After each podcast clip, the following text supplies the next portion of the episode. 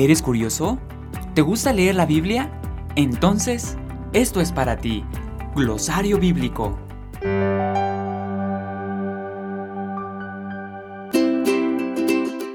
¿Sabías que existió un rey que ocupó su puesto solo una semana?